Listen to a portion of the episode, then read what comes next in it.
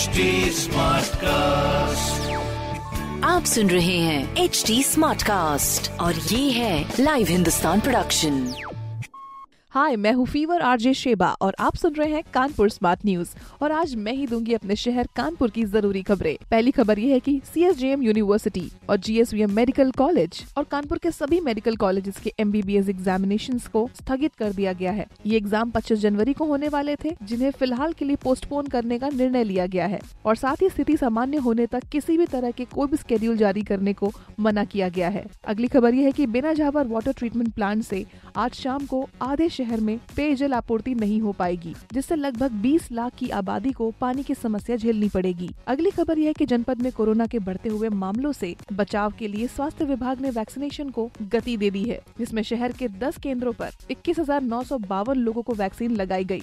जिसमें 419 लोग booster dose लगवाने में शामिल हैं। इस तरह की खबरों के लिए पढ़ते रहिए हिंदुस्तान अखबार कोई सवाल हो तो ज़रूर पूछिए फेसबुक इंस्टाग्राम और ट्विटर पर हमारा हैंडल है at the rate H T और इस तरह के पॉडकास्ट के लिए log on to W W W dot H T आप सुन रहे हैं एच डी स्मार्ट कास्ट और ये था live Hindustan production HD Smartcast.